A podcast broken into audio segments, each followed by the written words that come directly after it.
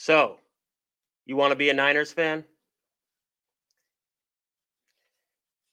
Going back to the 80s, Joe Montana, Bill Walsh, Jerry Rice used to be so easy, so clean, so fun.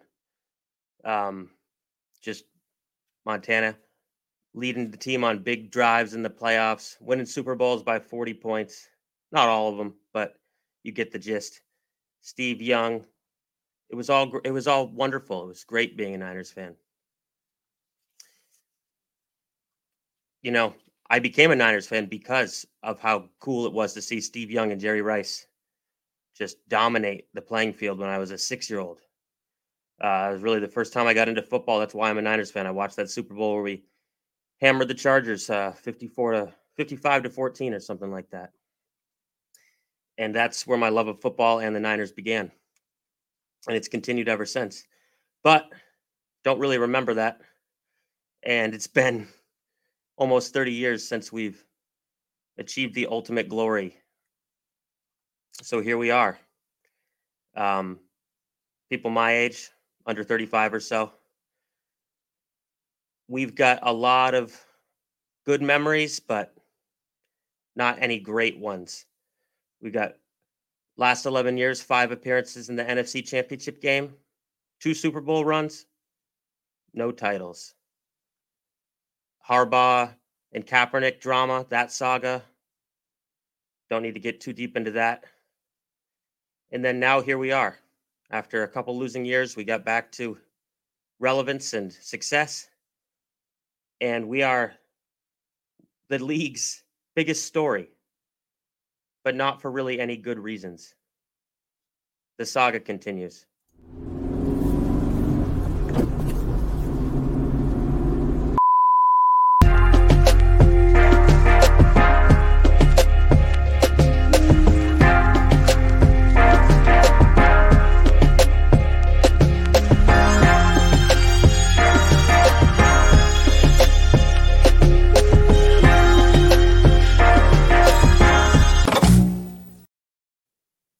Welcome to the third episode of Late Night Niners.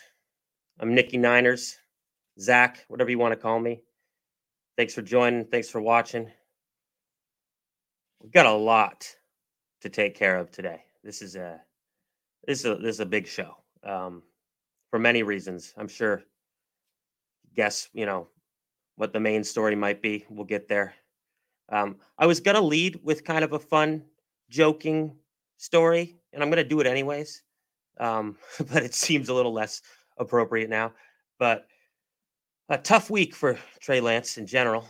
Uh, it started off like this with a leaked video. No volume on that one, but you get the idea. Looks like he's having fun though. And just for the record, I really don't care. It's he's a young kid. He's just having a good time. Just kind of funny. And then, you know, we got to throw back to this year or two ago. Jimmy out in the town with uh, an adult industry worker. Um, so I think uh, I think it's pretty cut and dry. We have the horniest QB room in the NFL, regardless of what else is going on. But uh, hey, good for those guys. They're living their best lives. Um, real tough week for the Niners faithful despite the big win we got, you know, it's marred by something bigger. And even lap dance Lance and porn star Jimmy jokes can't really, you know, make you feel much better about what happened on Sunday afternoon. But we got to get right into it.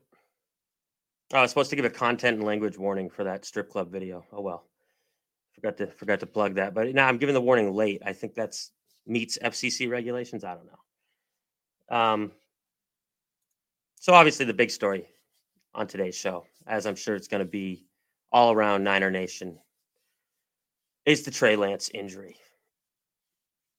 The poor guy, um, just uh, QB keeper, second and eight up the middle, and just gets really unlucky. Gets folded over. His ankles hurt. Um, turns out it's broken. He's out for the year. He had surgery, successful surgery today, which was great to hear. But you know, you got to feel really bad for the guy first and foremost. Uh, he's a young guy trying to find his way in the NFL, and he's barely even got to play um, in his young career. So it's just sad to see it happen like that to him. Um, you never want to see that at all. It's terrible. So, but hopefully recovers fast and recovers well, and you know gets back to us at some point next year, and we'll see how we'll see how the what the future holds for this team and for him.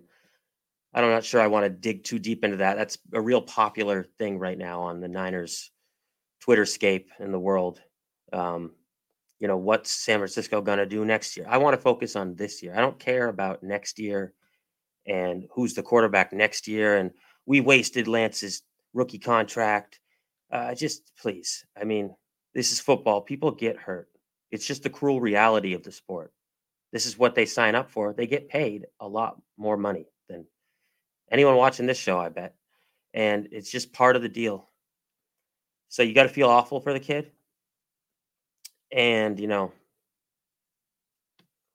for the fans, I suppose, you know, it, it sucked for all of us to watch that.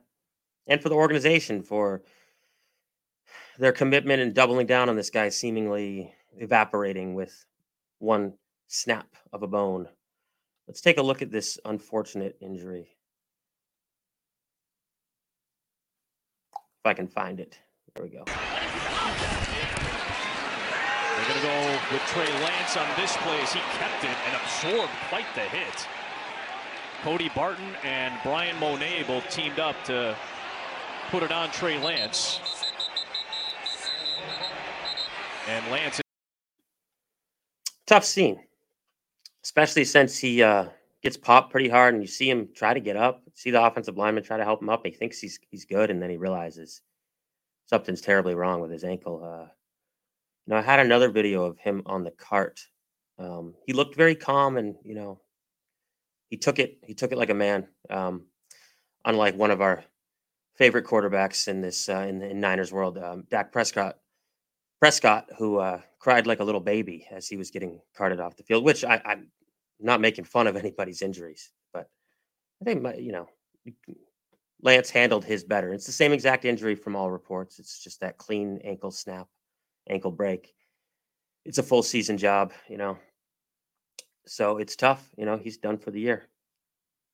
Other injury news we had Tyrion Davis Price, the promising young running back who was filling in. He filled in pretty well. He didn't have great stats, but he played fine. He had some good runs against the Seahawks this week.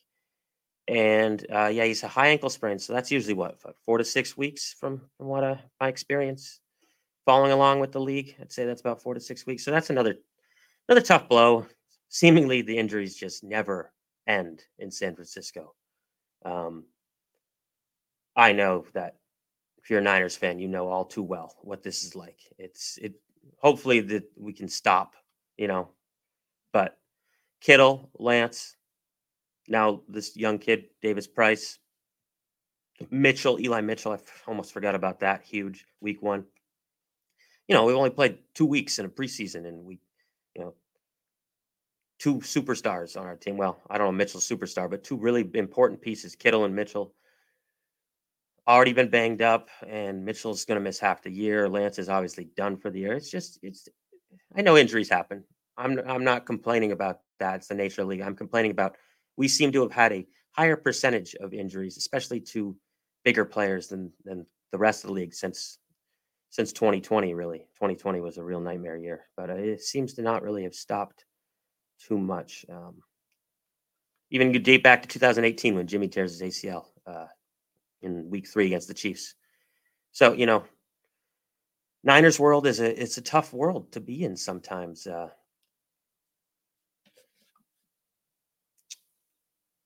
okay uh, last week we obviously lost to the bears a tough game listen to Justin Fields here talking about Trey Lance uh, taking hits.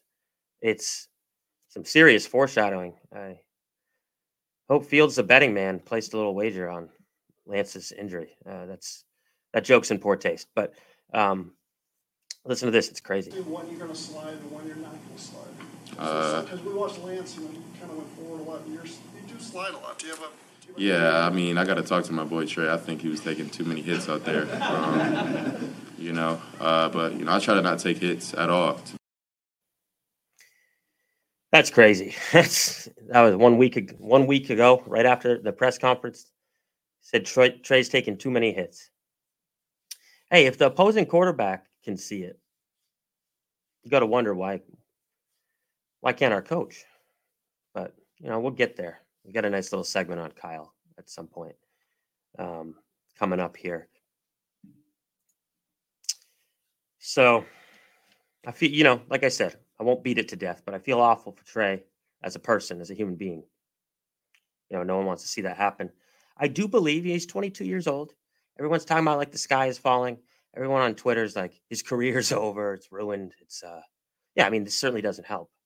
Um, he's 22. He's one of the, for a second year quarterback. That's extremely young in this league. You don't typically see, you know, 20 year olds, 21 year olds getting handed the keys to offense.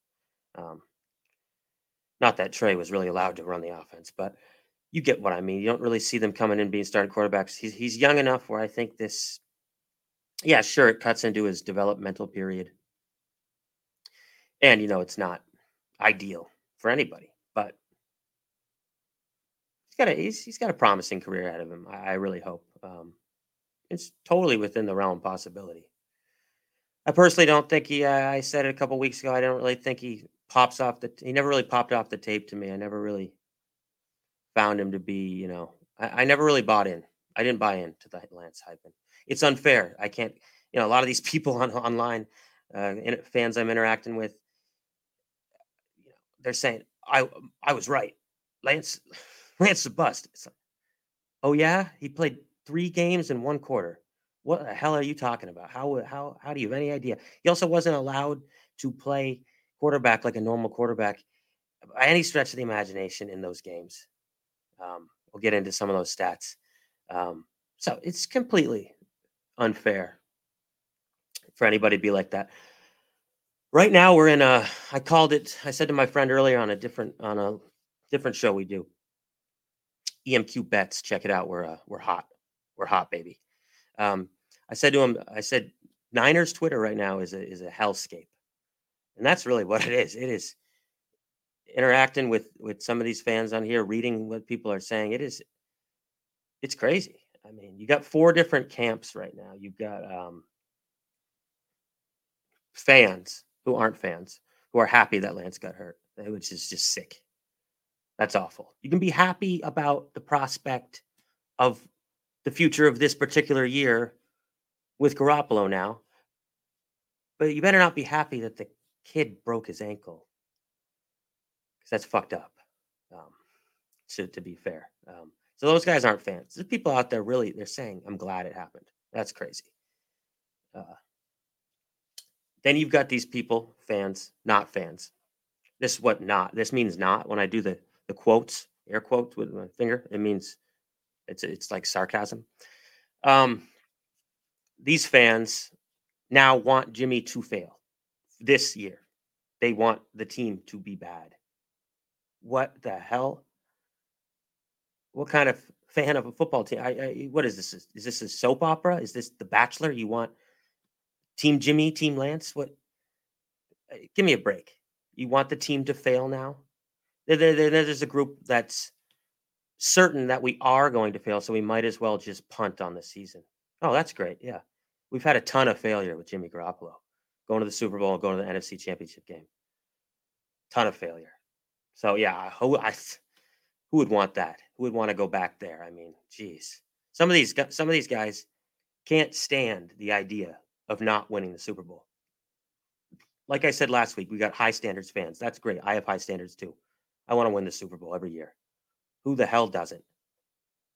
I mean, but in terms of some franchises out there, we're not bad. You know, we've had We've been very consistently solid off and on for the better part of almost 50 years, about 45 years. So I mean, come on, let's let's let's pump the brakes here a little bit. If we got to the second round of the playoffs, we got to the championship game. Yeah, of course it's not the ultimate goal. It's not You're still not satisfied. It still hurts when you lose, but it would still be good. It would still be successful. It'll be fun to watch the games and this and the team and the players come together and win and get as far as they, they can get. And if you want to be hardo and say Super Bowl or bust, only way Jimmy can earn my respect is to win the Super Bowl. Okay. That's within your right. I'm going to try to live in reality world. But that said, we are going to win the Super Bowl, and Jimmy's going to win the Super Bowl this year. It's going to be awesome. And I mean, personally, I'm going to enjoy shoving it down some of these people's throats uh, when it happens. But then you got back to the to the factions in the in the Niner world. Sorry, I got a little lost there. Back to the factions in the Niner world. So you got the people who are happy Lance's it broke his ankle. That's messed up stuff. You got people who want the Niners to fail right now because Jimmy's the new quarterback. That's messed up as well. Then you've got people who think the front or front office, uh, the organization, the coaches are to blame and all need to go immediately. Um, yeah, I mean, I got some issue with how Kyle handled this kid to start his career. No doubt. We're going to get into that. But I mean, that's, you know, this team's had success. Uh, you know, be fair to Kyle, be fair to Jimmy mostly. Kyle hasn't done sh- much shit at all without Jimmy playing quarterback. Let's just be fair. So, yeah, you want to blame the front office for trading up three first round picks to get to the third pick and pretending like we're going to take Mac Jones, who looks fine. He looks like a solid NFL quarterback. He's doing okay. It's not, you know, it's not blowing me out of the water, but we got a great comment here. Yeah, the Niners extended their punter for four uh, years. So that, that restructuring Jimmy's contract, we really putting it to good use. Punters are really tough to come by a guy who can kick it 45 yards down the field. It's it is it's great. I'm really glad we invested in Wishnowsky. In all seriousness, though, he is a good punter. He's a Pro Bowler. He's a solid punter. But it's just it just sends a crappy message when you brag about freeing up all that cap space for Jimmy restructured contract, and then the first move you do is you extend the punter. It's like you guys trying to torture us as fans. It's kind of funny, but you know, it is what it is. So let's get back. Uh, yeah. So front office, the people blaming the front office organization. They trade three picks to get uh, to move up, three first round picks to move up, uh, get the third overall pick. We go with Lance. I keep, I'm getting interrupted by the comments here, but I got to put this up. They thought Lance was the starter, so they needed to invest in punting. Yeah, that is too soon, bro. He broke his ankle. Um, but yeah, he's having he's struggling to move the ball a few times here and there in the this season. But yeah, so we, we traded up. We got Lance. You know, people we pretended like we were going to take Mac. That ended up being a red herring to the media. We go ahead and take Lance. You know, we put ourselves in this awkward spot. Uh, you know, a lot of people were clamoring for Lance to just take over immediately last year as a fresh face 20, 21 year old right out of FCS football. That's not FBS. That's that's the second. That's basically Division Two. Okay, that's you know he played one full year there basically before he got hurt and then decided not to return that year because he was an NFL prospect. He played one full year at North Dakota State, and yes, the stats are unbelievable. It's like 40 touchdowns, rushing and passing combined, and zero turnovers. Something insane. It is stunning um, those stats from North, but it's North Dakota State. They also have the best football program in, we'll call it Division Two, even though it's FCS. It just gets confusing. Um, it, they always have a dominant team, so you know that could just be a little. Those stats could be bloated or or held up by the fact that the rest of this team, that North Dakota State team, is probably just you know head and shoulders above the rest of their, their competition that they're playing. Anyway, you invest that much in a quarterback, you got to eventually go to him. Last year, he just clearly wasn't going to be ready. Jimmy was playing fine. Yeah, I know. I know. Jimmy didn't do great in the playoffs, and everybody hates him, and they and everybody hates me. I get it. Okay.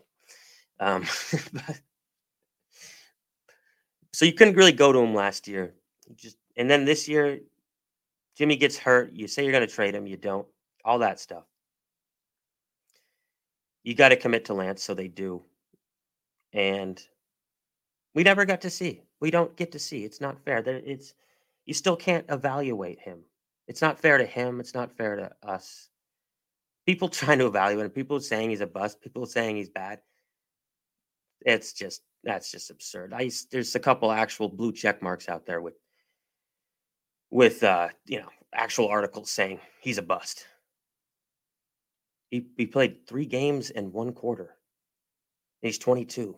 What the hell are you talking about? Please delete your article. How are you working for a publication? How, who's paying you to write that article? It's it's just just come on, guys. It's as unfair as people are to Jimmy. They've been pretty damn unfair to Trey Lance as well. It's it's it is crazy time to be a Niners fan. This is quite the opening monologue rant, but I told you it's going to be a big show today. Um, got to pull out the notes here. Yeah, um, and I guess the fourth, you know, faction of the Niners Twitter. Um, happy Lance got hurt. Want Jimmy to fail now. Blame the front office and the organization, the coaches. I'm going to get deeper into that one. I, I'm not too far away from blame the coach. Not too far away from that stance. The fourth one is just, I feel like this is me, and I feel like it's most of us out there. But it gets conflated. The other opinions get conflated because you know it's a bigger take, it's a hotter take, it's a more, um, you know, it generates more interest when you say something you know out there a little crazy, like, you know, Lance sucks and he always will because he broke his ankle, stuff like that. The fourth faction is people who just just want the team to win. They want the team to be successful, and they're just going to go with the flow. Um, and I'm doing that within that group of people. I would never wish for something bad to happen. Within that group of people are someone like me, who is a Jimmy Stan. I, I want Jimmy. I wanted Jimmy to be the quarterback this year. I believe in Jimmy. I know. I know a lot of us don't. Um, a lot of people in the world don't as a football quarterback. I believe in Jimmy. I always have. I do right now. I believe he's going to be. I, I believe that this is better for our team this year. I believe that this result is maximizes the potential of our team with those with those quarterbacks. I feel like this is our best chance to win a ton of games and go as far as we can. Yes, maybe it disturbs the developmental process of Trey Lance, but I think this is our best chance to win the Super Bowl with a loaded defense and a good roster right now. So, am I happy Lance broke his ankle? No. Am I happy that Jimmy Garoppolo is going to be the quarterback now for the Niners? Yes. If you watch my first show, you'll have seen I predicted Jimmy be the quarterback by week three. So I'm pretty on schedule for that prediction. Um, I did not expect it to be in this manner. Um, it's been such a weird start to the year. Sloppy mess game week one. Then it was rainy and windy. He breaks his ankle. Jimmy's in. We crush the Seahawks. Here we are. It's wild. What a, not to mention all the off season. I mean, it's just been wild. There's, there's no there's no team has gone through more in the past year, dating back to last September. I, there's just no team that has gone through this much as much as the San Francisco 49ers. I really don't think so. I could be biased or not thinking enough about another team, but I, it just feels that way, doesn't it? Um, normally on the late night Niners uh, at the bar here, I'd be drinking a nice cold beer with you guys, but I've come down with some seasonal. So we got the we got the hot tea in the minor, Niners mug today. So I'm just gonna take a sip here. Hmm, It's good tea. Um, so yeah, the Lance injury sucks, but Jimmy's in. Let's ride. Okay. Jimmy's in. He's won a ton of games. Yeah, I know QB win QB wins and losses is not a real stat. Yeah, I get it. Whatever. Please leave me alone with that. God, that's everybody's response. It's not a real stat. The, the games he was in, the team won. So, and, and everyone says quarterback's the most important position in the NFL. So I think he had something to do with those wins. He's 38 and 16. He's actually 37 and 16, but they didn't they didn't give him credit for yesterday for the win. They actually gave the win to Lance yesterday. So I guess the stat really doesn't matter. But but I'm giving it to him. So 38 and 16. Kyle is just atrocious without him. The record is stunning. It's like it's like four and twenty something. I don't know. It probably should have looked that up, but it's awful. Um, so this is our new reality. If you want to be a fan of the San Francisco 49ers, you got to root for our team. You got to root for this quarterback who we who it's looking if you want to get mad at the front office, it looks absolutely brilliant right now that we retained this guy as the backup. I mean, that part you can't argue with. Suddenly we got a starting quality, starting level quarterback in the NFL right here. And it almost feels like it's an upgrade. At least it does to me. Which, how many times can you say our starting quarterback gets hurt and we're bringing in the upgrade? I mean, maybe Malik Willis today uh, replacing Ryan Tannehill in the third quarter. No injury, but boy, anybody would have been an upgrade to what I saw out there from from Tannehill. He may have fallen off the cliff. Um, but yeah, this isn't a Titan show. So we are here. We're here right now. We got to get excited about this season. Uh, I was excited anyways. Now I'm even more excited. And and and I predicted Jimmy would would be the quarterback. I didn't you know, the only I said it too. I said it too. The only two ways that happens are the team is bad because of Lance's performance, which I don't want that, and loses games likely. To get benched, he pretty much got to lose games, or he gets hurt, which I didn't want either. Those were the two logical. Those are really the only two ways you're going to replace a quarterback in the NFL: gets hurt or he sucks. Especially the way they've committed to this kid, and they wanted. They seemed pretty adamant on developing this year. So I got my wish, but uh, in a sad, sad way. So you really got to feel bad for the guy. We're gonna get into. Oh, sorry. Got a quick clip. Um, I wanted to mention the players in the locker room. They love and support Jimmy. I mean, that is obvious. They've said it in the past. They always speak up for him. They always support him. Um, they were very silent this offseason, probably because they were told to be, um, amidst all the offseason drama with his contract, his injuries, his trades that didn't happen. And then look what we got after week one. Look what these players said about Jimmy. He's a pro. I mean, it's been this league a long time. Um, that's the reason why, you know, we didn't want him to leave this building. Is uh, we know what he can do and we know we can win with him. So, um, what he went out there and did, he was just being himself. Um, no, he doesn't need to say anything to us. I mean, we know we know what it is. We're all professionals. That's the type of thing that happens, and um, you move on, and, and you got to keep playing. And um, I think he did a great job today, and just you know proves is why he is who he is, and why he's always helped us win games for the last five years. And uh, you know, I um, you know thank God he's here because we'd be in a, we'd be in a troubled spot. I mean, that's those are guys. Those are veterans on the team. McGlinchey and Armstead. Those are veterans on the team. They seem pretty damn comfortable with Garoppolo now at the at being the quarterback. They seem. I don't want to say happy, but I mean, this is a guy they know and trust and love and support, and they know what he can do. They said it themselves: win games, play play well. You know, Jimmy, it's it's win now mode for this team. I think that's more than fair to say. Yeah, and the, the expectations are going to be high from the fans and the media. This team is built to win. The defense has looked absolutely unbelievable through two games. Yes, albeit against bad opponents. But we got some big tests coming up, but we'll get into that. But I feel like, you know, the offense was smooth. It moved well with Jimmy. It's I feel like it has the potential. You know, we can be the team we were something in between where we were in 2019, we were 13 and 3, and last year when we were 10 and 7. I feel like we can be somewhere in between there. You know, I'm not ruling out 11 and 6, 12 and 5. I'm not ruling out the division now. You know, I didn't think we really could win the division. But it looks worse, and I think we can win it now. Um, so, and Jimmy, you know, this is a couple things for Jimmy he's got the opportunity to prove everyone wrong um, if he plays well. If he plays well in big games, which has been his kryptonite, it's hard to wash away that filth, that dirt of playing bad in a big game. You do it once, it's bad. I mean, remember Jake Delhomme? his career ended after he threw five interceptions in a playoff game. Never saw that guy again. I don't. Yeah, I don't. Probably lives under a rock somewhere. So it's hard to wash away. That was just one game too. It's hard to wash away the the filth from bad performances in the playoffs. And Jimmy's had bad moments. He still won four games and lost two. So, but yeah, there's this you know stigma about Jimmy. He can't.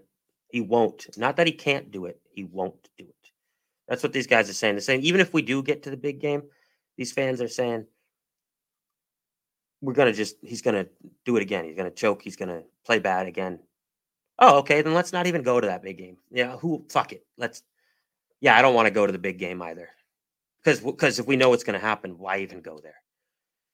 So I guess yeah, I guess I want to go four and thirteen with these other guys too. So, and then have an unproven 23 year old coming off an ankle break be our quarterback for next year. So the future is looking looking great in San Francisco. I mean, give me a break, people. You should want your team to win. And I know you all deep down do want your team to win. We've just created this deep divide in, in the Niners country for some reason about the, with these guys. This it's I don't remember this. Brady Bledsoe, maybe. I mean, it's just this deep division. It is more unity in the U.S. Senate than in the Niners fan base right now. It's absolutely crazy. Um, it's an extremely unique situation for Jimmy. I mean, how often is a guy go to the NFC Championship game, essentially be be told he's gone, you're out of here, you're not going to play for this team, you're not going to start even if you are here, and then he says, "Well, hey, I'm hurt, so I'm going to get surgery," and they're like, "Oh, oh God, that hurts his trade value." doesn't get traded, signs back with the team. Then all of a sudden, we we sit sit down right here, going into week three, and he is the starting quarterback again for this team. I I, I don't know. That doesn't happen. None of that stuff happens. Guy gets you to a Super Bowl, usually gets a little respect. Usually keep him around, and we did. And and you know, with that much success, that much winning, you don't usually see guys just kind of tossed aside and we really seem to we seem to try to toss him away but everyone wrote jimmy off and he ain't right back to quote the great Geno Smith who really had a great performance on sunday um, i think we're i think i, I think we're we're still writing you off Geno. sorry bud um, hey and listen there's some positives to take out of this for you negative minded fans last year, you know, Jimmy he had the hurt thumb, he had the hurt shoulder. Yeah, whatever excuses. I don't want to totally make him and say it's a, you know, it's a total explanation for. He's made mistakes, bad mistakes, without being injured before too. It seems to be kind of in his DNA to to make a risky, scary play or decision. But maybe he'll be better. Maybe it's maybe he'll be really good. His stats are good. His metrics are good. TD to interception ratio, completion percentage. Doesn't take as many sacks as it feels like he does. Uh, his his QB ratings typically not that that that not that excellent, but the stats aren't that bad. They're actually above average in the NFL for a quarterback. Maybe he'll be better. Why not?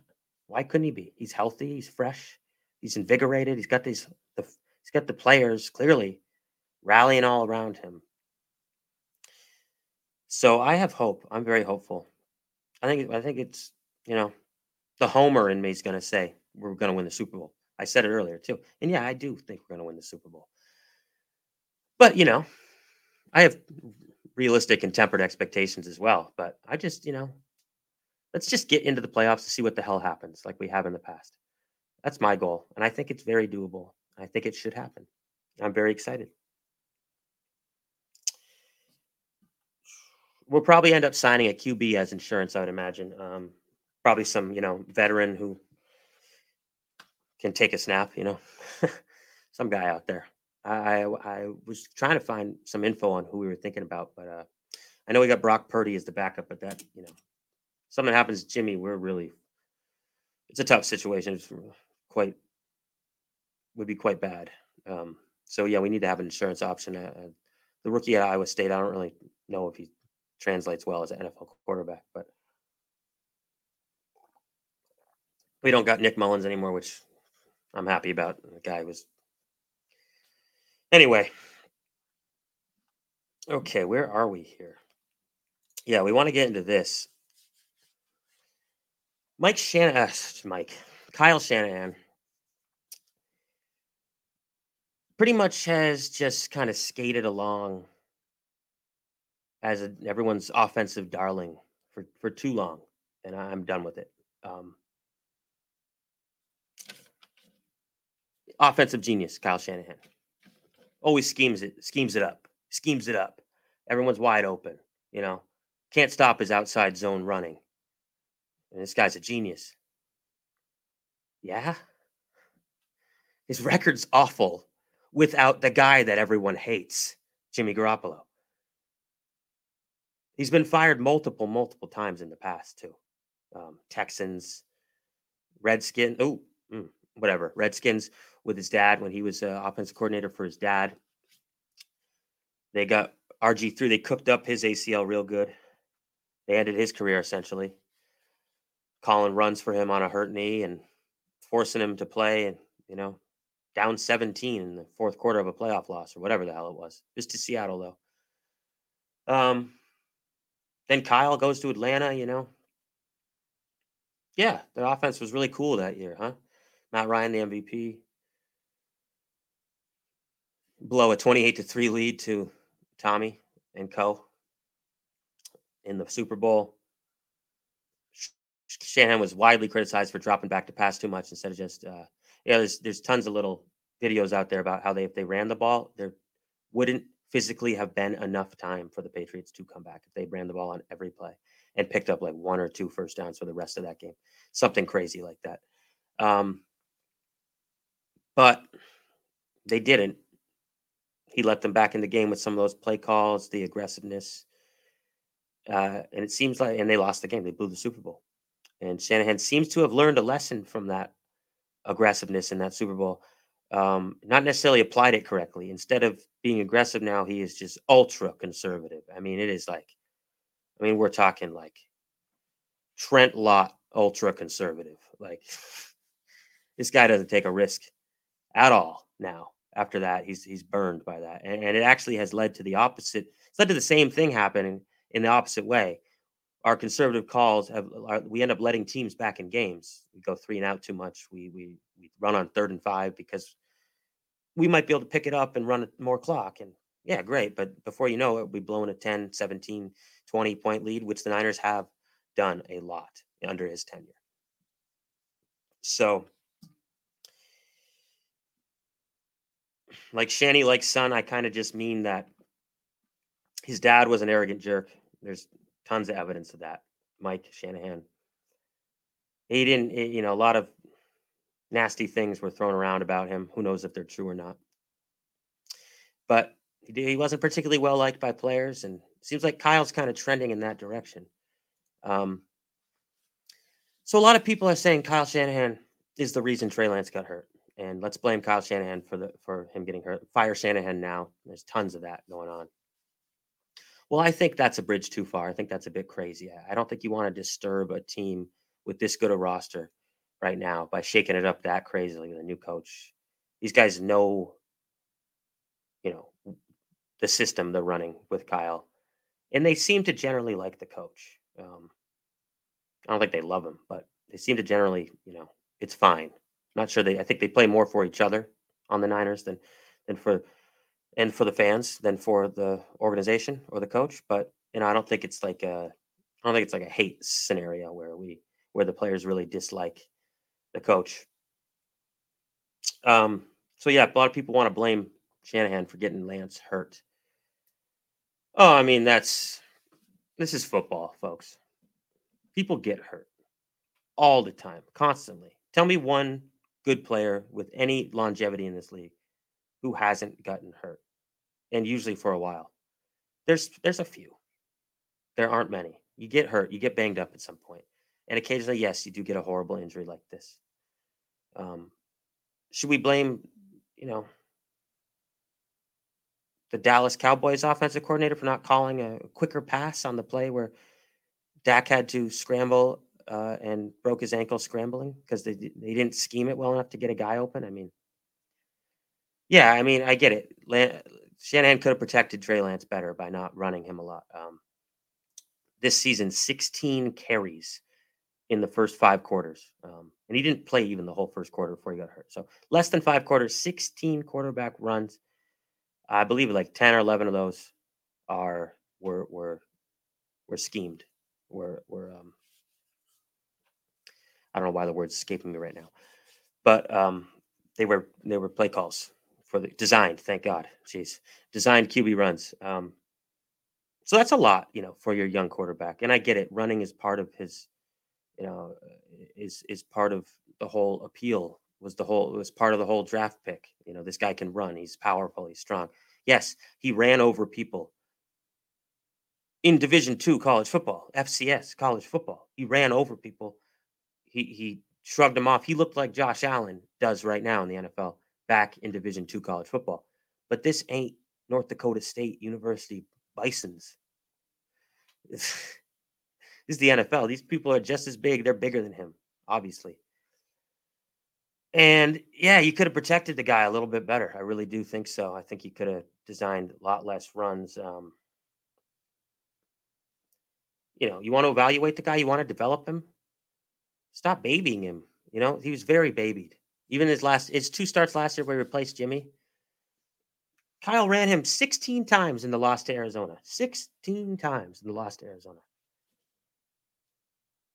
Uh, that's too many in his first career appearance in the NFL. He ran 16 times. It, I just don't think Kyle Shanahan cares about the players. I don't.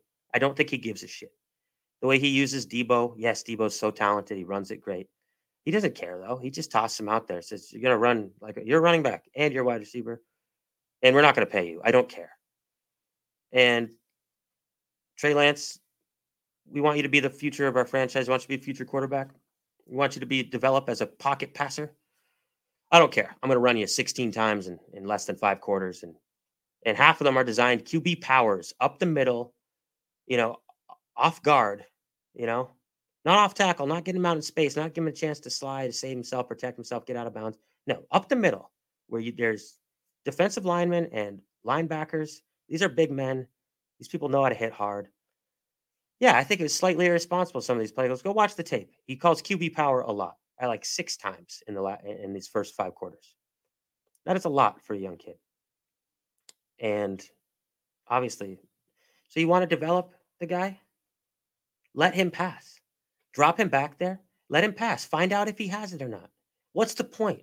What is the point? If, if you're not going to allow that to happen, if you're not going to give him a chance to throw the ball, and and find out if he is a pocket quarterback, if he can make these throws, if he can make reads in the NFL, then don't start him. Then just play Jimmy week one this year.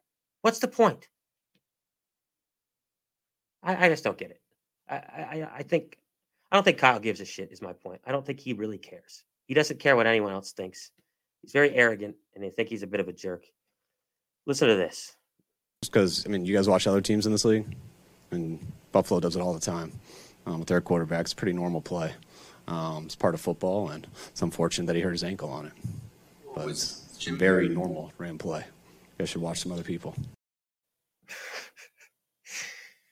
I mean, yeah, he's probably annoyed. He's probably been asked that question about five, six times in the press conference so far. But I mean, he's reacting to you know his play calling for uh, Lance getting hurt. Um, but I mean, he says it kind of like a you know, for lack of a better word, a, a douche. Let's check it out one more time. I, I, think it's really funny the way he says normal the second time. So I'm going to play it one more time. Because, I mean, you guys watch other teams in this league, and Buffalo does it all the time um, with their quarterbacks. Pretty normal play. Um, it's part of football, and it's unfortunate that he hurt his ankle on it. But it's very normal ran play. You guys should watch some other people. This is a very condescending answer and if you pay attention to Shanahan's press conferences, the way he talks and the way he hides things from the media, he is, you know, there's this air of, you know, arrogance. And I think that comes from being, you know, he was the youngest offensive coordinator in NFL history. Uh, I wonder if that had anything to do with who his dad was. Um, he's just been around football. He played football, college football at Texas. He immediately, immediately out of college, got a job as a quality control assistant for the Buccaneers He's been in football his entire life. His entire life. His dad coached. He's there on the sidelines. His entire life is just football. So he feels entitled and he's spoiled. And I don't entirely blame him for the way he acts. I don't want him to be fired. But I don't think he really gives a shit other than about himself and and yeah, of course he wants to win. Of course he's got that competitive drive. He wants the team to win. He wants to win the Super Bowl. But I think the outer criticism, he doesn't even really it's not gonna it doesn't affect him. And sure, that's a good thing in some ways, but it also leads you to be condescending like that in, in an article, uh, in an interview like that. Um, so check this out. We got this. This is a quote from Kyle Shanahan, 2021, September 26, 2021. That's almost exactly a year ago about Trey Lance. Here, I'm going to read it to you in case you, if you decide to listen on Spotify, because you won't have a, a visual cue here. Okay, a year ago, let me get rid of that banner. Okay, a year ago, despite injuries at running back, Kyle Shanahan doesn't view rookie QB Trey Lance as solution to creating rushing yards. Quote, he's not Lamar Jackson, he told Ed Werder. Trey is a quarterback who has the ability to run, but to just line him up and run him, I mean, the game's too physical. Huh. Oh yeah, Kyle. Boy, I wish someone had read you that. Had read you that uh quote before yesterday's game and maybe before your answer at the press conference. It's uh just a little disappointing to um it's disappointing Lance got hurt. You can't blame the coach completely. You can you can imply that the coach maybe should have been a little more careful. If you got this guy you traded three round three first round picks for, maybe you try to figure out if he actually can play quarterback and not just a running back that throws, which is the way you used him. You used him as a running back who could throw a bit. And yeah, maybe that's because, you know, someone on my side kind of thinks, someone from my opinion kind of thinks that Lance isn't ready to be a quarterback and maybe doesn't maybe isn't going to be a good NFL quarterback. I still kind of believe that even barring this injury, he wasn't something was missing. I, I didn't like what I saw. I didn't I don't I didn't believe that he's going to be I don't believe that he's going to be a successful NFL quarterback. And I sure do want him to be, especially going if going forward he's the quarterback uh, next year the, the year after that, whatever. But yeah, I'm not going to blame the coach for the injury. I think the coach should do some maybe hard look in the mirror, but I think we all know that ain't happening. Um, all right, we can finally. I mean, I have really. I feel like there's a couple dead horses back there. I've just beat them to death. Back there, there. Hopefully, we get some dead horses next week when we play the Broncos. I don't mean that like actual dead players, but I think you get it. Um, so yeah, uh, we can get to we're gonna get to the game. You know, the fun part. You know, now that I've kind of covered every nook and cranny of Niners world, um, we can get to the game. Great, great game. I need to edit that. Unreal. I put in the wrong score. How embarrassing is that? It's supposed to be a professional fucking program, huh? All right. I know the score. Um, so yeah, 27 to 7. Yeah, there's some turmoil, some drama and some turmoil in the middle when you know at the beginning Lance breaks his ankle. It's like, oh God. This team is is totally cursed. But no, the team played great. We got the win 27 to 7. The much needed win to get back to one and one. The whole division's back to one and one. It's crazy. Uh, Rams and Cardinals. This is not a Rams and Cardinals show. It's but it is as Niners show, and we are in the NFC West um, with them. They played crazy games. Rams almost blew it to Atlanta, and the Cardinals had an unbelievable miracle comeback against the Raiders. One of the craziest games I've ever seen. Um, so yeah, everybody's one and one. It's it was a wild week for the NFC West. But yeah, we really rendered the Seahawks flightless. Um, they didn't really do much at all. And it was just a pleasure to see. Defense was phenomenal. Offense clicked at times. Jimmy came out real hot, made some really great plays. Um, and you know, it was sobering seeing your guy seeing the guy get carted off in an air cast and sad and stuff. But you know, he handled it like a man. He gave the thumbs up. He uh, the fans were were cool about it, at least the ones at the game. Um, so yeah, you know, you got to take the good with the bad, and as bad as that was, it's a great win. We're not going to talk about that injury anymore because it's just, you know, we've beaten it to death. Um, Seattle had been 17 and 3 in the last 20 meetings, which is just like, sheesh. I mean, I didn't realize it was that bad. I knew they'd had our number. I knew they'd owned us for a while, but I didn't realize it was 17 and 3 was the last 20 meetings. Um, so we play Russell next week. So that stat's basically his stat. So hopefully we can bust two, bust down two curses in a row. Um, the Seattle curse and the, the Russell curse. Um, you know, some quick notes about that game. It was great to see. Let's get the offense going here. It was great to see Aiyuk more involved. Last week, I was worried that he only had two targets. Um, played much better. He had five catches for 63. I feel like he's got a great rapport with Jimmy. Jimmy hits him and Samuel on those quick slants, quick plays, quick screens, and they and they, you know, they're called the YAC Bros for a reason. Yards after catch. They're called the YAC Bros, and it's because they get the ball in space and they they make plays. They make things happen.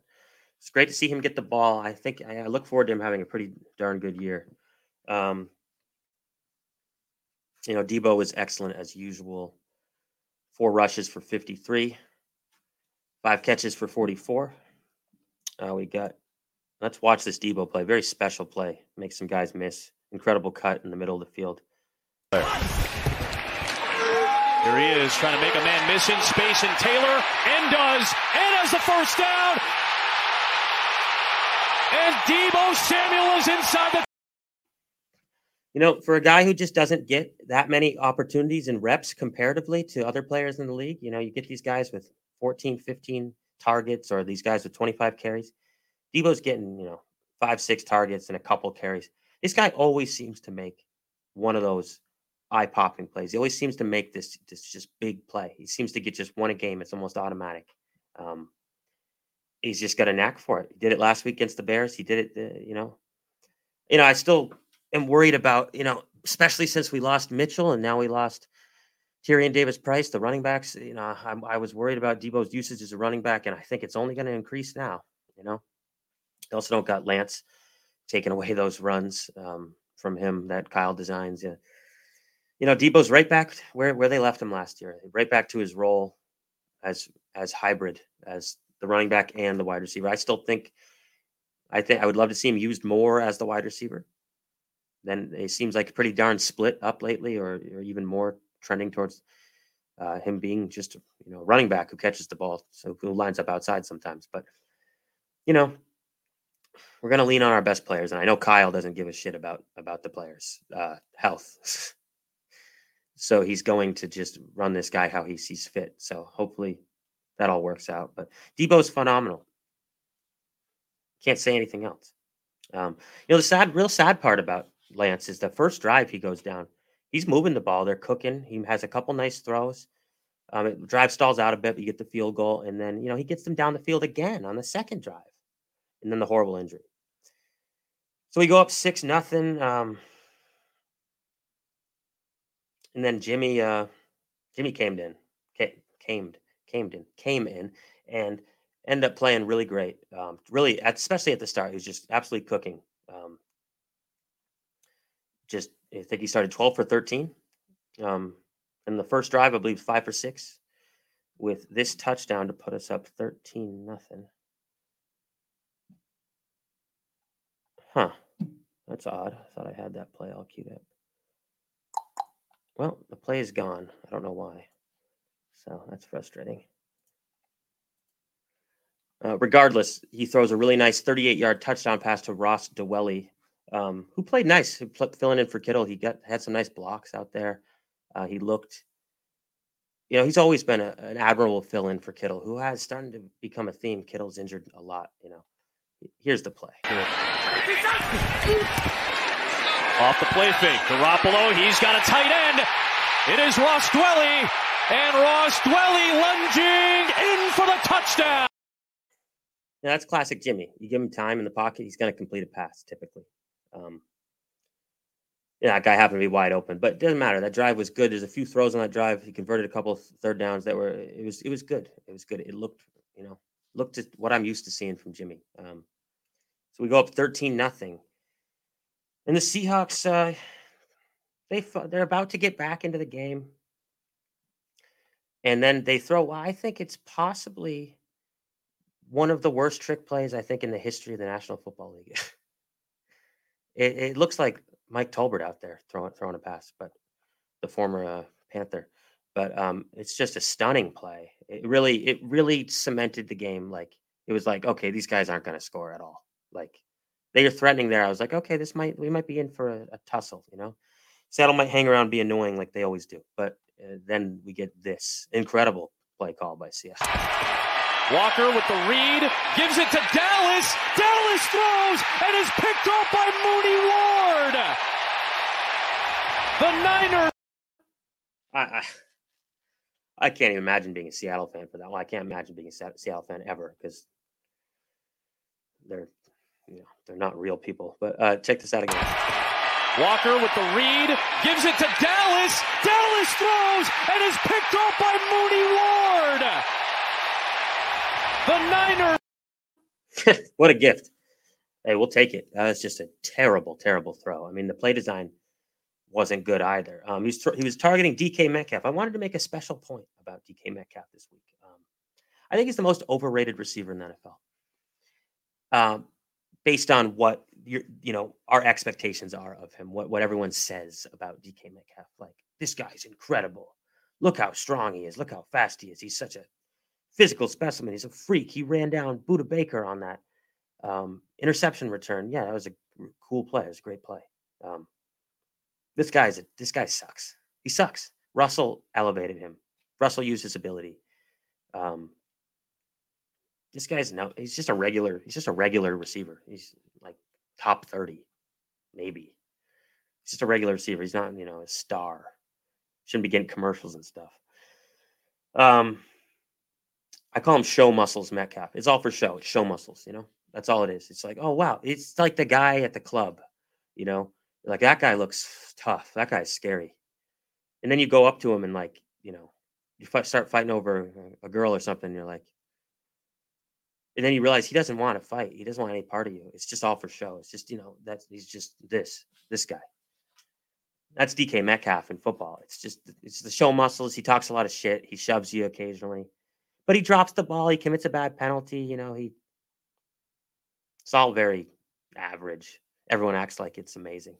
Uh, that DK rant is over with. Um, but yeah, you look down here, you see the offense. You know, we Garoppolo, good, pretty good stats. Uh, and then I wanted to point out here that Jeff Wilson Jr. filled in admirably in his first uh, full game for Eli Mitchell with 18 rush attempts for 84 yards. And he played really good. He had some nice bursts through there. He looked a lot better than he did against the Bears week one. I think that was a, uh, you know, he played in the slop. Maybe he wasn't expecting to get too much work. So he didn't really look great last week. He looked a lot better this week. The offensive line looked a lot better. Still had some gaps on the right side. Uh, but the guard play was much better. Last week, the guards were just getting smoked by the interior of the Bears defense, and it was ugly. But held up a lot better this week. Still got Jimmy hit a couple times, but uh, better performance by the O line for sure. And then the time possession, look, 38 minutes to 22 minutes. Uh, that's awesome. So you also more first downs, better third down conversion percentage. Um, more we ran 23 more plays than Seattle, 70 to 47. Dominated the time possession won the turnover battle. You know, just that's a good way to win games. The way we played. Um, yeah. So the first couple drives, uh, Lance was still in. Shanahan ultra conservative again. We get down to the two yard line, two or three yard line. Um, you know, game we should win handily. Kicks from the two yard line to start the game. Whatever, no big deal. Whatever, fine. And then you know Jimmy comes in, right after the injury. On third and six, throws a five yard pass. It's fourth and one from like the 15. We kick again. Yeah, I get it. You just switched quarterbacks from one one play ago. Fine. There's excuses to be made. I just this guy is ultra ultra conservative. That's what this who this coach is. He has and like I've said before, I like taking points. I think taking points is a good thing in the NFL. But you know, sometimes when you're rooting for your own team, you want to you want to go for it. And I just like to see him occasionally go for it or have a killer instinct in it, even if it's the beginning of the game. You know, if those plays don't work, I'm probably criticizing them for not working, and if they do work, I'm probably you know just ignoring that he even made the decision. So it's not really fair being a coach or having to make those decisions. You're always going to get scrutinized either way. Um, but yeah, I'd like to see him be aggressive occasionally. And then, uh, okay, so we go up 13 0 on that Dwelley touchdown I showed you there. Then we get the pick, the incredibly dumb trick play by Seattle. Um, we go score again.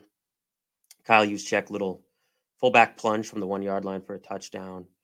Um, get up 20 to nothing. Still the first half. I mean, the game looks well in hand, and it really never felt close. The defense, we're getting to them in a minute, but the defense was just absolutely incredible. Absolutely dominant. Look at this here. Look at just look at these stats. Plus three turnover margin. We only allowed 216 total yards. Only allowed 36 rushing yards. Only 36 rushing yards. And they ran plenty. They ran about mm, 17, 18 times. And they averaged maybe like two. I think 16 times. They ran about average about 2.2 per carry, something like that. Just a dominant defensive performance overall. Um, and uh, yeah, zero points allowed. Only th- only only points came on that uh, fluky field goal block, which we'll get to in a minute. We only had one penalty this week. That was a huge key. The discipline showed up. Last week was 12 penalties for 99 yards. This week was one penalty for 26 yards uh, on a pass interference. Go back and watch the tape on that pass interference. It's an awful call. Emmanuel Moseley gets the ball first. Then he touches Metcalf on the shoulder. He hit. He gets to the ball. He's playing the ball completely. It's an awful call. We really had zero penalties in my mind. It was a played a perfect game on defense almost. Um, Metcalf just did did the hands up, showed his muscles. The ref was like, "All right, we'll throw you a bone here because you're really struggling out there, buddy." But bad call. Really zero penalties this week. So just an incredible performance by the defense. And I mean, yeah, we should play great against, you know, Geno Smith, who is a pumpkin. Uh, I don't think you can call him pumpkin. I don't think he ever was any good. You can't even call him a pumpkin. Uh, he was he's just, you know, he had a great game last week. Last week's game is the pumpkin, I guess, you know. Showed up to the ball last week and then clock struck midnight somewhere in the middle of last week and then he showed up to this game and you know, no pumpkin. Uh, pumpkin's all gone. Or wait, no, it turns into a pumpkin. I need to reread Cinderella, don't I? Yeah, I'm going to stop saying pumpkin. Um, the, he didn't play well, and he, we should do well against Geno Smith and that team. We really should. Uh, I'm glad we did. So Geno playing bad this week, like we all thought he what he would, and then uh, the Bears getting slaughtered by Green Bay. That was our Week One opponent, obviously. The Bears getting slaughtered uh, at Green Bay Sunday night. Uh, not even close, really. They looked pretty damn bad. Um, so I got this clip for us queued up here. Bears are what we thought they were. What, they're what we thought they were. We played them in preseason. Who the hell takes a third game in the preseason like it's bull? Bull. We played them in the third game. Everybody played three quarters. The Bears are who we thought they were. And that's why we took the damn field. Now, if you want to crown them, then crown their ass. But they are who we thought they were, and we let them off the hook. Just, just an all-time great video. It just escalates so quickly. He, he, he like talks himself up into that that flip out. It's crazy. It's I love that. But the point is, the Bears are who we thought they were. I think the way they played against Green Bay, and now I can more comfortably lean on the fact that I think the weather played a massive part in our loss to them, and it was a big fluky game, and it was just a game we shouldn't have lost, and we let it go. And they're not a good team, obviously, but we should be. We should. We could be two and zero. Oh, we should be two and zero, oh, but we're not. You know, the reality is we're one and one.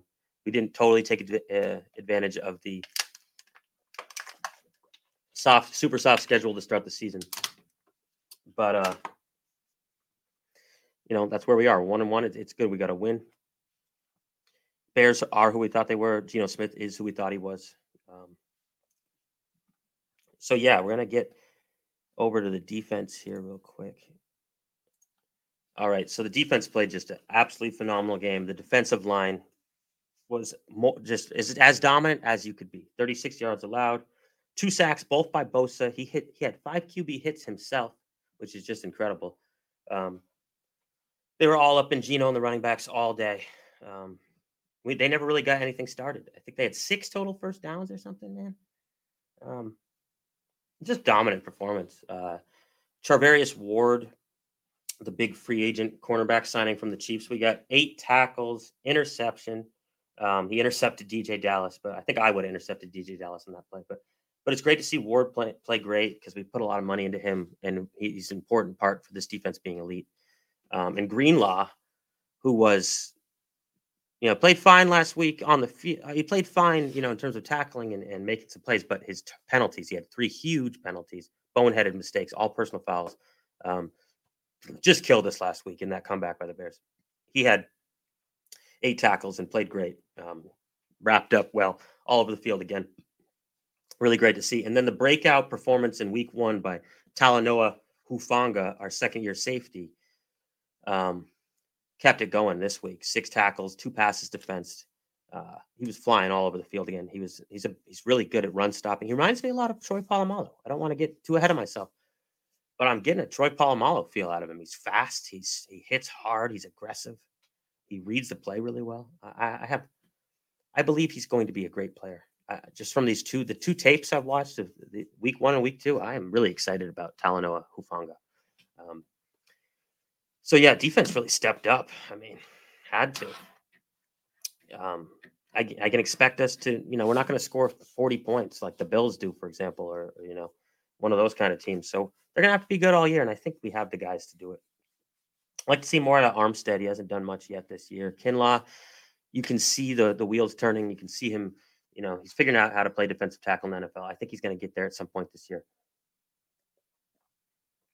But yeah, like to see him get going and those questions about the secondary with that with Jimmy Ward being hurt are getting real plugged up. Uh, Manuel Moseley's playing great. Um, so yeah, I'm really excited about what the defense is doing. We really only had we were up 20 nothing. This is another example of the Shanahan conservative play. We're up 20 nothing. Could really just put the game away in the third quarter. Just put it away.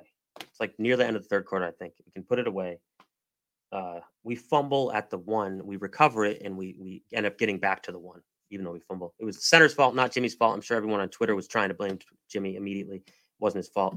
Um, and then on fourth and one from the goal line, up 20 to nothing, we line up for a field goal. I mean, this guy sucks. Just go for it. Come on, it's 20 to nothing. What you, you think we're gonna give up 21 points in, in the next, you know, three, four straight possessions to this team who has done nothing all game? Done nothing all game. You know, just put the game away. Go up 27 nothing. If you don't get it, they're at the one yard line. For God's sakes. Instead, you kick a field goal, it gets blocked, returned. It's 20 to 7. All of a sudden, it's 20 to 7. I'm sitting there like that normal, like that, that normal feeling. Just it's I'm a, I'm awash with it. I'm awash with the normal feeling. Here come the Niners to blow the game in the fourth quarter. It just, um, it, you know, it didn't happen this time. It wasn't even close to happening this time. But it, when they blocked the kick and returned it for a touchdown, I go, oh, great. Here we are. Here we are. This is business as usual. Kyle Shanahan letting the team back in the game. Yeah, I know he's not, you know, on the left edge of the field goal protection unit, and he didn't let the guy come through and block it. But you know, just go for the touchdown, dude. Go up twenty-seven to nothing. Just give me a break. Three times we had fourth and fourth and one three times uh, fourth and one twice, and uh, a, and a fourth and goal from the two. It goes for none of them. It's just frustrating. And then the craziest part is we're up twenty to nothing. Uh, the drive before the drive, we get the field goal blocked on. The drive before that, um, it's fourth and eight from our own from their 41. Fourth and eight from the 41. Yeah, I get it's too long to kick a Robbie Gould field goal. I guess you don't want to punt. It's fourth and eight, but he goes for it on fourth and eight and he has just has Jimmy throw a jump ball in the end zone. Doesn't work all the way to the end zone. Just just bomb down the field on fourth and eight. Just doesn't work at all. Almost gets picked off, which actually would have been better. But um, so yeah, I don't, I don't get what this guy's up to. Won't go for fourth and one, but you will go for fourth and eight, up twenty to you know give a team good field position who can't do anything. It doesn't make any sense. This guy's weird. I'm really really getting burned out on Kyle. Um, hopefully he hopefully he takes he takes note of some of these issues. Hopefully, he's watching right now. Are you watching, Kyle? Kyle? Anyway, So, yeah, they get the fluky touchdown return. I start to freak out on the couch, you know, because I've seen this movie before. But it didn't happen. Um, great improvement to see Mike McGlinchey, by the way, just on his side. I talked about the offensive line earlier, but Mike McGlinchey, much maligned Mike McGlinchey. A lot of the fans have problem with the guy. Um, he played great, great on Sunday. Was our best offensive lineman by far. Um, so he looked great. Maybe he was a little inspired or invigorated by seeing his pal Jimmy back. But um, yeah, so we go up 20 to 7, and then, you know, we alternate some possessions. Jimmy starts to play a little shaky, makes some of those Jimmy throws you see, you know, some of those underthrows, overthrows, throws into double coverage. A couple of them, you know, you could still see Jimmy doing his thing. Um, let's just jump back to Cinderella here. I know, I know I'm all over the place tonight. Leave the pumpkin to the pros, and Cinderella is known as a movie, not a book. I'm just taking a big, big L on the whole pumpkin fiasco, aren't I? Yeah, I, will I'll take the L. I'll, I'll sign for the L right here. Okay. All right. Moving back to where we were. Um, yeah, Jimmy made some of those, you know, sketchy throws that he does. Uh, but generally, he played fine. He didn't end up having a turnover. Um, he definitely cooled down though in the second half. It wasn't, you know, as seamless. But then we just ran them to death at the end. They couldn't do shit when they got the ball back. Uh, so I didn't have to worry about that comeback. We got the ball back. We methodically marched. It was probably like an eight minute drive, just marched down their throats, run the ball. A couple nice passes by Jimmy on, on short yardage. Deebo had a good play. And we get down to the one yard line, and Jimmy with the QB sneak to seal the game. Fun fact Jimmy is 26 for 27 in his career with one yard or less to gain on a QB sneak in his career. 26 for 27. And the only failure was because of uh, penalty, called it back. Um, so I don't know why they count that as a failure, but I have it as 26 for 26 in my book. But for some reason, the article I pulled up said 26 for 27 in his career. So the point is, he's great at QB sneaking. Um, wonder where you got that from, learning under Brady. Uh, of course, you know the goat, Tommy. Um, so yeah, Jimmy's just he's an artist with that QB sneak. I absolutely love to see it. He had it was two for two today uh, yesterday, two for two. Um, and here we go. Here's the clip. Jimmy ends it versus Seattle. Quarterback sneak. Jimmy Garoppolo puts it away for San Francisco.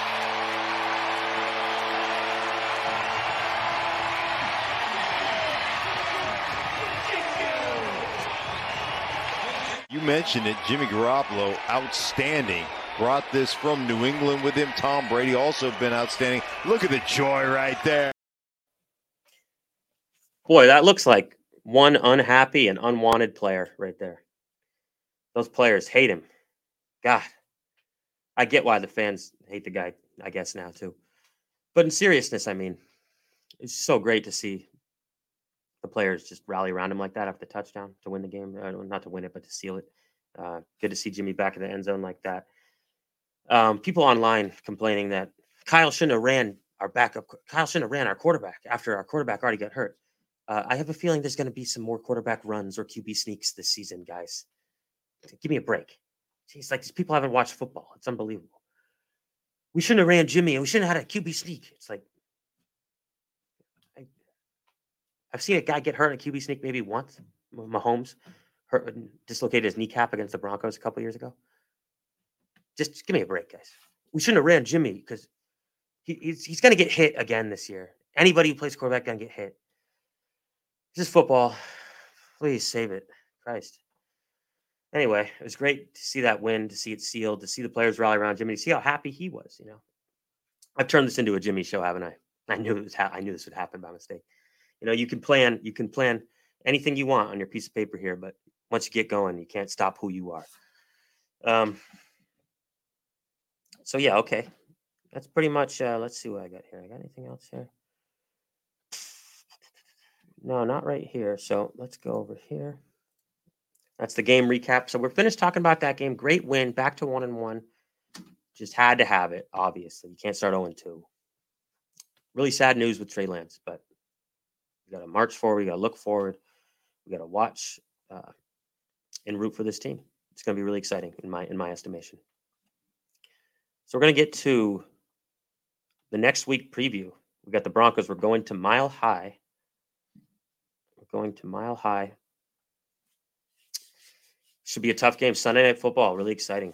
Um, classic, you know, rivalry. Wilson against the Niners. Uh, not necessarily Broncos Niners a rivalry, but Wilson definitely is not much rivalry since he's got a really really good record against us. I'd love to get that monkey off our back. Um, it's just it's been really bad. He's he's owned us. He's such a good player. Um, he's just an incredible player. Um, he has been for a long time, but he hasn't looked super comfortable yet in this new in this new Broncos um, you know system with the coach who Broncos coach has been real shaky the first two games. Some crazy decisions. You're going to sign this guy to a huge contract, and you and they don't go for it on fourth down, and they kick a 64 yard field goal in the first game. Then he miss and they mismanage the clock all game, and then they do it again the following game, uh, this past game against Houston. So I mean, they they lost to Seattle and they barely beat Houston, two teams that aren't supposed to be any good. So I don't think they look great right now. They haven't been able to generate a pass rush. Um, so we're going into Denver. I like our chances. I mean, we're getting two points. The, the odds are San Francisco is plus two. Um, I always forget to toss up the. There we go. I always forget to toss that up. Um, yeah, Nikki Vegas. That's you know my gambling alter ego. Um, you should watch EMQ bets though. We're killing it. Me and my co-host both went seven, seven, two, and one. Seven wins, two losses, and a push tonight um, on the two games. EMQ bets. We do five five picks. Uh, we pick the game, the total, and three player props, and a bonus little uh, first touchdown. We pick those for every game. We post it, so there's receipts. Um, we're having a great start to the year. So you should subscribe and watch that EMQ bets uh, program. You can find that on Twitter and YouTube. But back to my show here. Okay, my show. Um, I'm Nikki Vegas right now, not Nikki Niners. This is Nikki Vegas. We're talking about the we're talking about the the betting angle for this game. San Francisco plus two. The money line is plus 115. I absolutely love San Francisco here. And this isn't I mean, I, I gave you the Bears week one. I was correct. I gave you the Seahawks week two. I was wrong. So I'm not just picking Niners because I'm a Niners fan. I'm picking what I think is the right bet. And I think it's I think it's San Francisco all the way, baby. I think we beat them by like 10, maybe 14. I think the defense just goes crazy against these guys. Uh, they have not looked smooth on offense. Jerry Jeudy might be banged up. Denver has not looked smooth on offense at all. The coach is a bumbling mess. I'm sure. Look, look. I'm sure. I know how Wilson is. I'm sure they'll figure it out. I'm sure he'll see the SF on our jerseys and go, "Well, I know what to do against these guys because that guy is just incredible."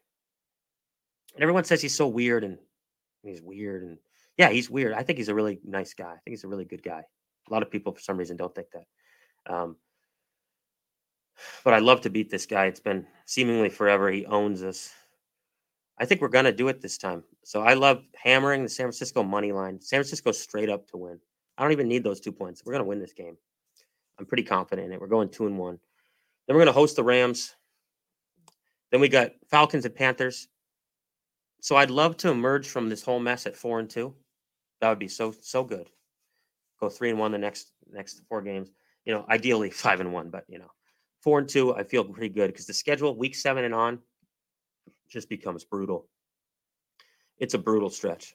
Uh, I'm not going to go too deep into it, but it gets very brutal. Just, uh, it's um, it's like six out of seven weeks are just like a good team. We're playing a good team, so it's really important we win this Denver game. I don't want to go play the Ram. I don't want to host the Rams when we're one and two because then you're staring one and three in the face, and it can get real scary. Uh, I'd love to have a cushion against those Rams. I'd love to be two and uh, two and one here. So I think we're going to win the game. Over under is 43. I guess I'm going to go with the under, but it's, you know, Broncos have gone under both games. Niners have gone under both games. Okay, we'll both go under again. Whatever. Uh, I'm not too strong on that one. I'll just, but I'm going to plug, I'm plug, bet San Francisco. Bet them to win this game. We're winning this game. We are just a better team. They got no pass rush going right now. Their offensive line is shaky. Uh, they're banged up. The secondary took a couple injuries. Jerry Jeudy got hurt. We'll do what we do. We got who we got under in prime time. Jimmy always plays well in prime time. You know that's people don't ever mention that. Dude never gets blown out in a prime time game. Never. It's always a game. Even if they lose, they're in the game.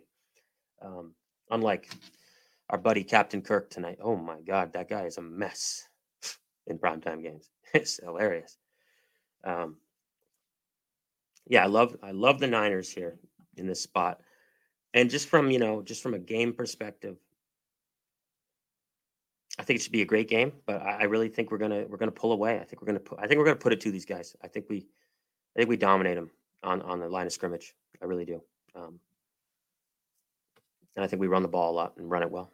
So, all right, I'm looking very forward to that game, and um, I'm looking very forward to that season. And yeah, this is a long, long show. This show's never supposed to be this long, but I got going. I just couldn't stop tonight. Um, like uh, there's that quote I like. Like the like the preacher said, I could write shorter sermons, but once I get started, I get too lazy to stop. Anyway, um, so we got coming up on the brand, the EMQ podcast locker room brand. Um, we're making moves here. Got lots of shows. I'm going to try to remember them all. Um, tomorrow, EMQU, EMQ University, the first ever show uh, hosted by Bundles with guests Tony and BMAC. It's going to be a great show tomorrow. Um, Wednesday or Thursday, probably Thursday, I think you're going to see Pat Stan Inc., the Pats guys talking about the Pats. I'm sure it's going to be an insufferable show plugging their win over the Steelers. Um, and looking forward to their game with Baltimore. Um, but yeah, they always do a great show. I'm going to watch that for sure. Um, and then we got our EMQ bets. We're going to do the Thursday night game, which is the the Steelers and the Browns. Um, yeah, I know on on paper that sounds kind of yucky, but hey, it's two one and one teams fighting for their lives. It should be a hell of a game. Close spread too. Tune into that Thursday night.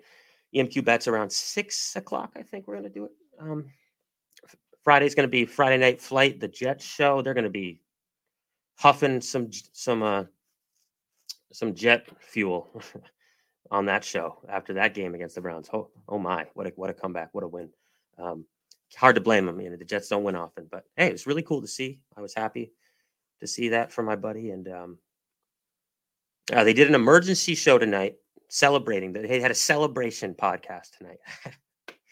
I don't know how I feel about that.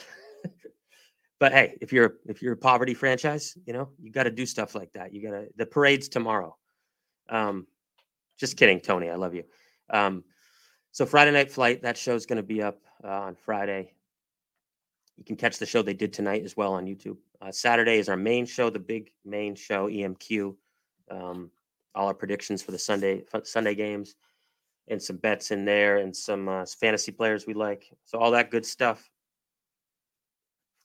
Uh, you can, if you if you're, you're sick of hearing me, you can hear my co-host brutally make fun of me on that Saturday show. They they like to give it to me. So tune into that. Um, and then on Sunday, there's a, another gambling show called Sunday Slate. It's an inferior gambling show to the EMQ bet show that I do, but it is it is part of our locker room. So I, you know, I'm obli- I'm contractually obliged to plug that. So hey, uh, I really appreciate you know if you're listening in or if you're gonna listen in later. Um, you know, skip around if you want. It's a long long program tonight, but I had a great time, and I hope you did too. We will see you next week, hopefully after a win against the Broncos. That's the intro. Play the outros.